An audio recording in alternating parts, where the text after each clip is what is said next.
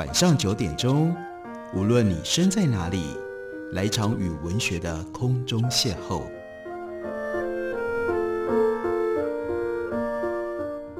杨照谈书，邀您一同遨游文学世界，认识古今中外的经典之作。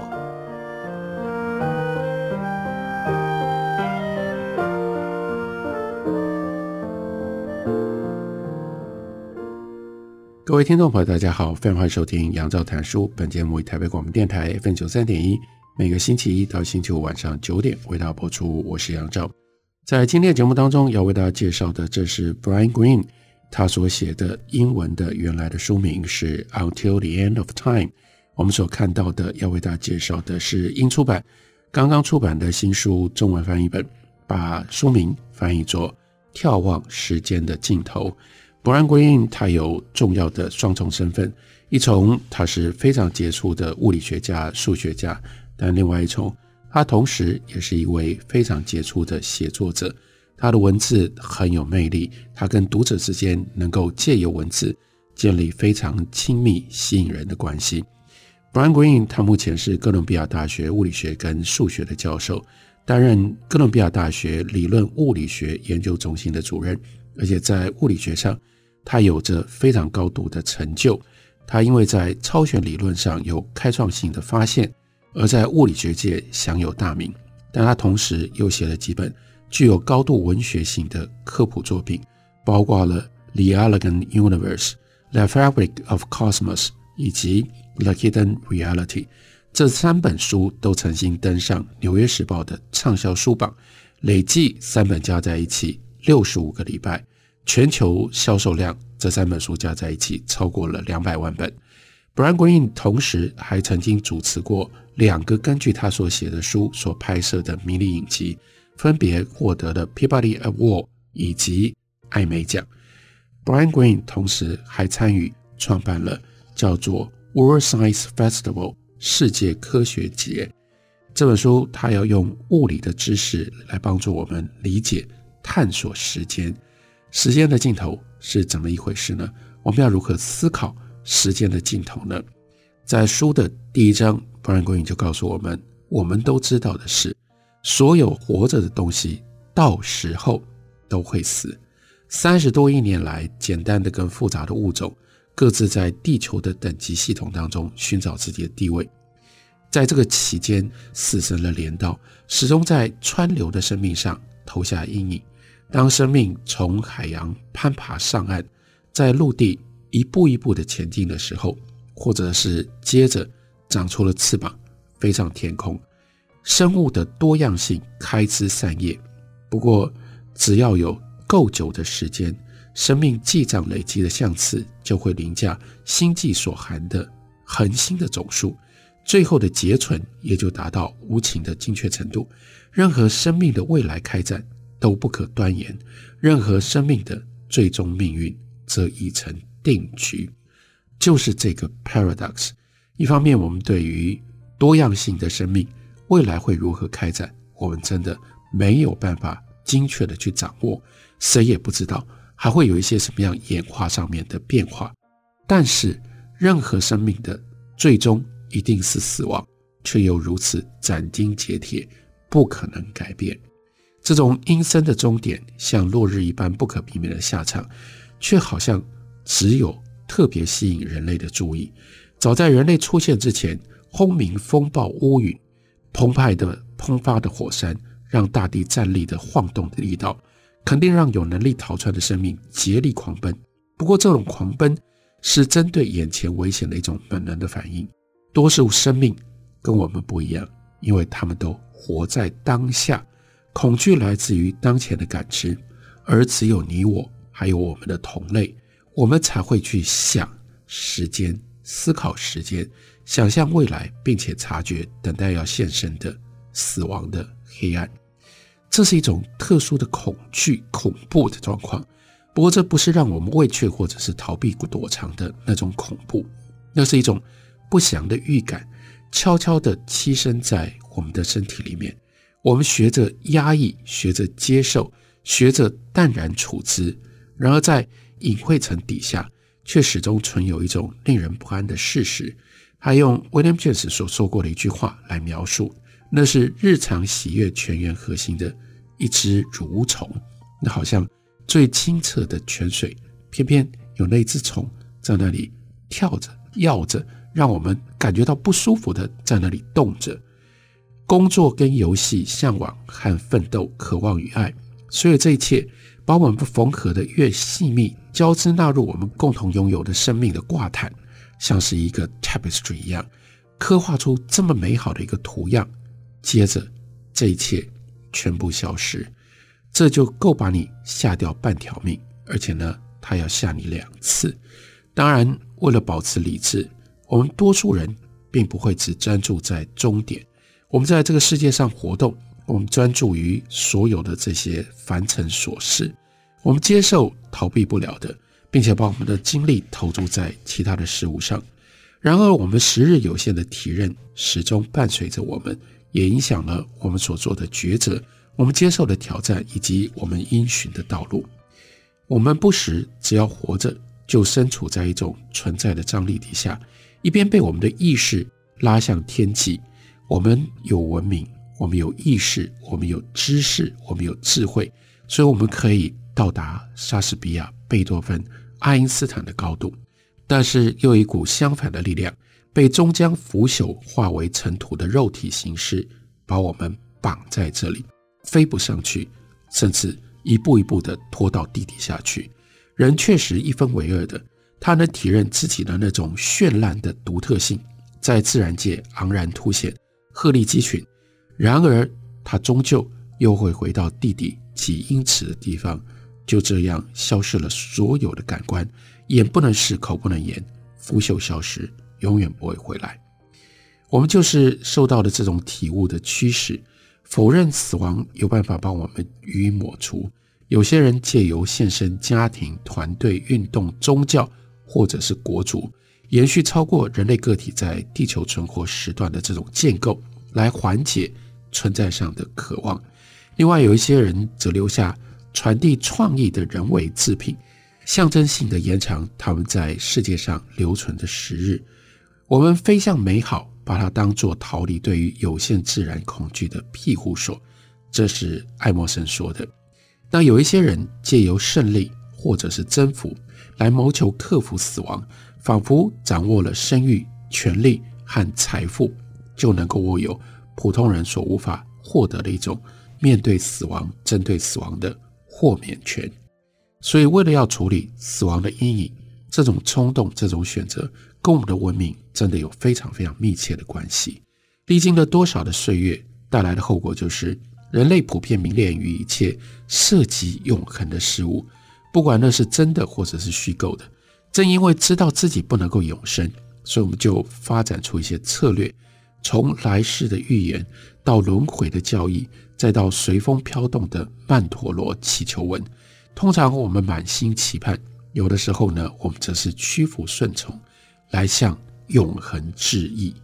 因为必然要死，所以我们对永恒有各种不同的想象，甚至有许许多多高度的向往。回溯到大霹雳。我们呢，还阐释未来，永恒本身或许永远不是我们的方程式。我们这个时代最新的进展，那就是物理学，威力强大的科学当中的这一支，借由物理学来清楚讲述一段故事，不只是关乎过去，过去呢一直回溯到宇宙的开端大霹雳，而且呢也不只是停留在现在，我们还要瞻望未来，诠释未来。永恒本身或许永远不是我们的方程式所能够企及的。不过，我们的分析已经披露，我们所认识的宇宙相对也是短暂的。从行星到恒星，从太阳系到星系，从黑洞到涡旋星云，没有东西是永远存续的。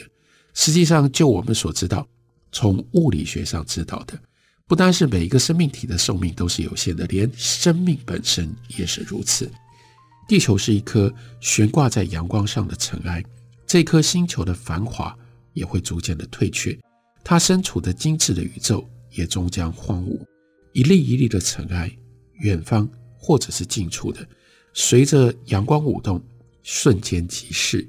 不过在地球这里，我们仍然成就了惊人的壮举，在各个不同的片刻展现洞见、创造力，还有纵横的才气，世世代代各以前辈的成就作为基础，再往上发展，设法阐明万物是如何变成现状，追求一个方向。并且渴求解答，为什么这一切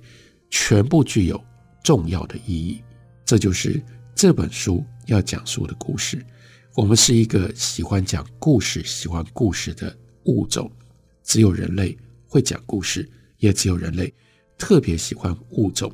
我们眺望现实，我们掌握模式，而且我们把它结合成为令人着迷、可以增进知识、可以震撼人心、可以逗人高兴，有的时候。还可以激昂振奋的一则一则的 narrative，所以要怎么样把关于时间的认知理解，如何追寻时间，如何足够时间，如何编组时间意义，把它讲成一个 narrative，一个故事，这就是 Brian Greene 试图在这本书叫做《眺望时间的尽头》里要给我们的。休息一会儿，我们回来继续聊。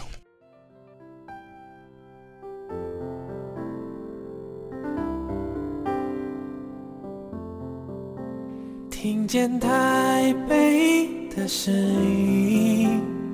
拥有颗热情的心，有爱与梦想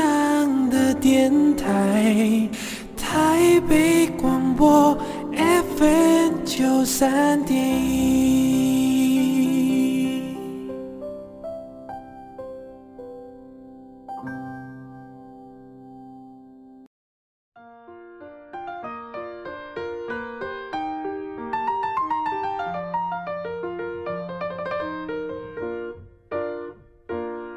感谢您继续收听《杨照谈书》。本节目以台北广播电台 FM 九三点一，每个星期一到星期五晚上九点为大家播出到九点半。今天为大家介绍的这本书是 Brian Green 他所写的《Until the End of Time》，中文翻译本是《眺望时间的尽头》，英出版刚刚出版的新书。Brian Green 是一个非常会说故事的人，他在书里面不只是要告诉我们从物理学上面如何认识了时间，如何理解时间，他同时要告诉我们。人类是如何接近时间，如何在时间当中寻找意义，或者试图要为时间创作出意义。他说各式各样不同的故事，例如说，他告诉我们一九四八年一月二十八号晚上的一段故事。这个晚上发生了什么样的事情呢？在英国 BBC 电台播出舒伯特 A 小调四重奏的演出，另外放送了一段英格兰民谣的节目，但是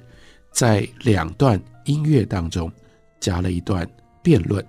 参加辩论的有两个人，一边呢是二十世纪知识界最具有影响力的泰斗，剑桥大学的教授、哲学家 Bertrand Russell 罗素；另外一方呢是一位耶稣会的教士，也是一位非常非常博学的宗教史史家，他叫做 Copleston。这两个人辩论的主题在哪里？神是不是存在罗称 Russell 就哲学和人道主义原理方面的创新著作，会让他获颁一九五零年诺贝尔文学奖。然而他在政治跟社会方面的反传统观点，却导致他一度被剑桥大学开除，还丧失了纽约市立学院的教席。他在辩论的时候提出了多项论据，质疑甚至驳斥 Creator，也就是创世者的存在。从一条思路，我们可以得知罗素的立场。而这条思路跟我们的探索是有关的。Russell 说，从科学证据看来，宇宙缓慢爬过一个一个的阶段，在地球这里产生出一种有点可怜的结果，而且它还要经历更多可怜的阶段，爬向一种全体死亡的状况。面对这样的一种惨淡的前景，罗素归结他的结论是：倘若这可以拿来当做目的的证据，那我只能说，那个目的。是不能吸引我的那种，因此我看不出有任何的理由要相信有什么神。罗素所讲的这段话，最重要的是全体死亡。关于全体死亡的科学证据的文献，为什么罗素会特别提这个呢？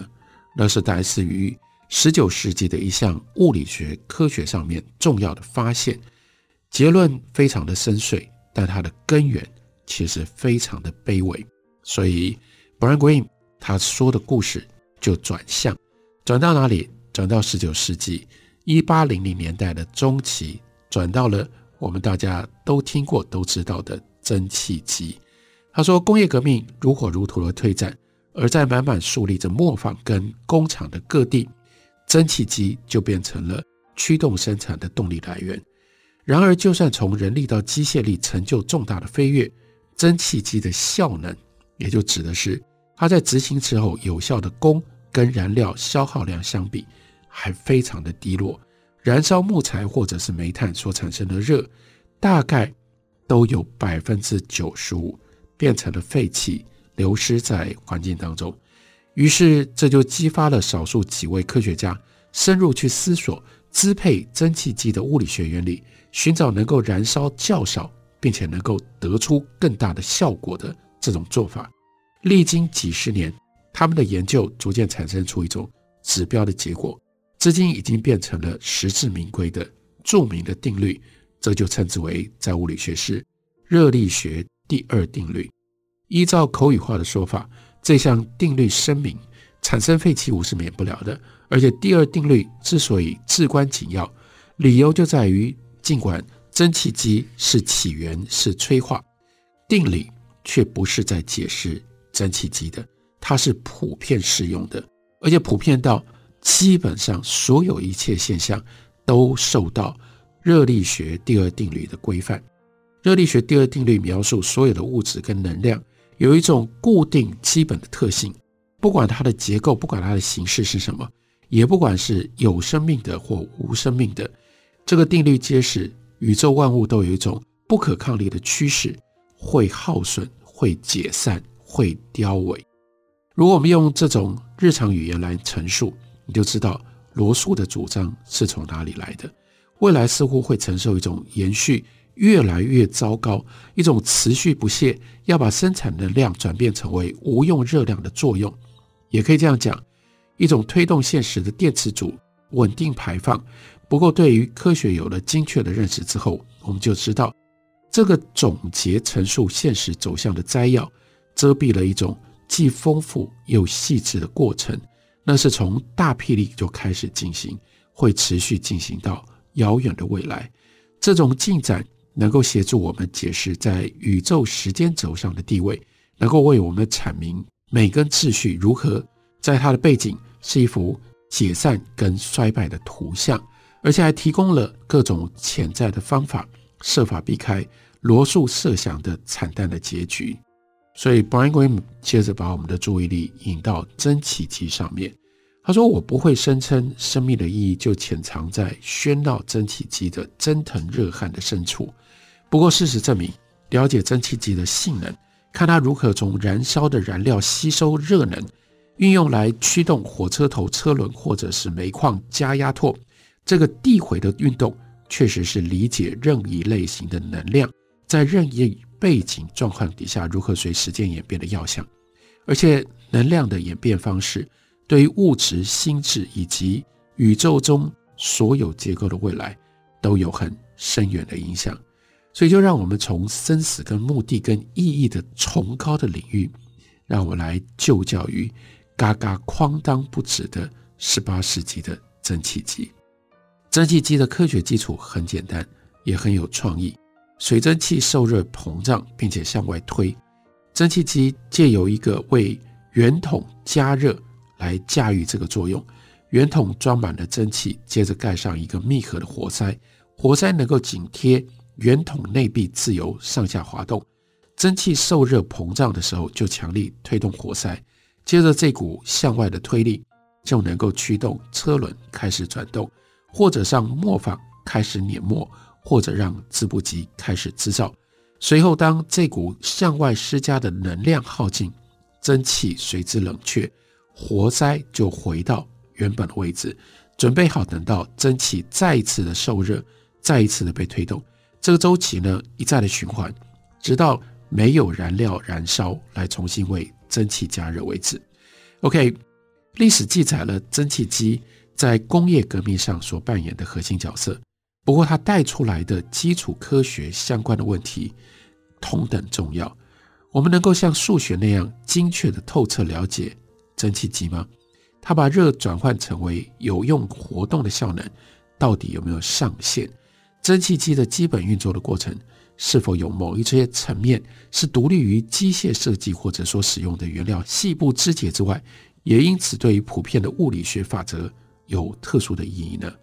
传统的科学观点是牛顿用数学形式串串下来的，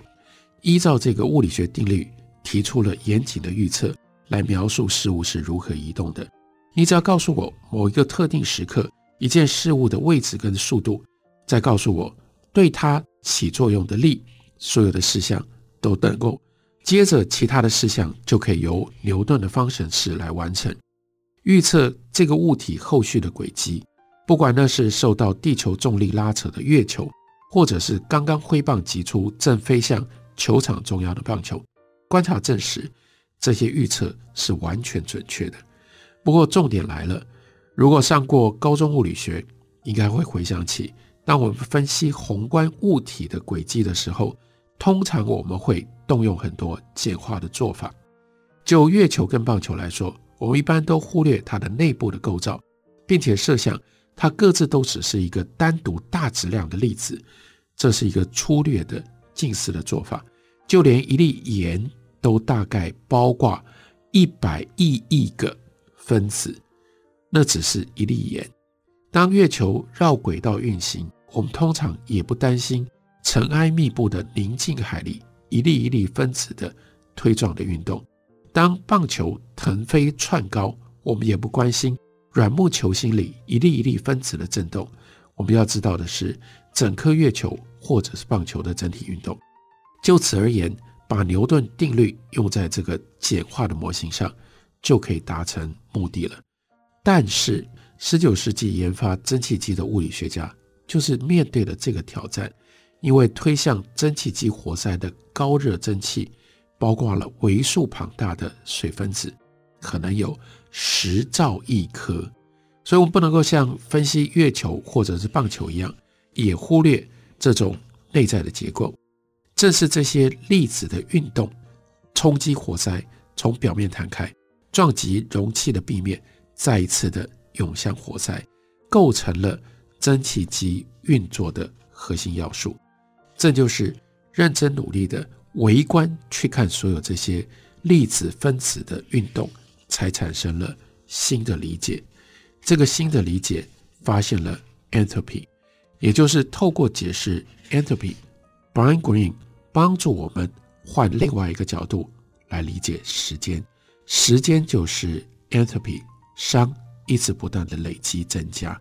那时间的尽头我们要如何思考，如何看得到，也就要从这样粒子的凝聚到分散来予以追索。来予以思考，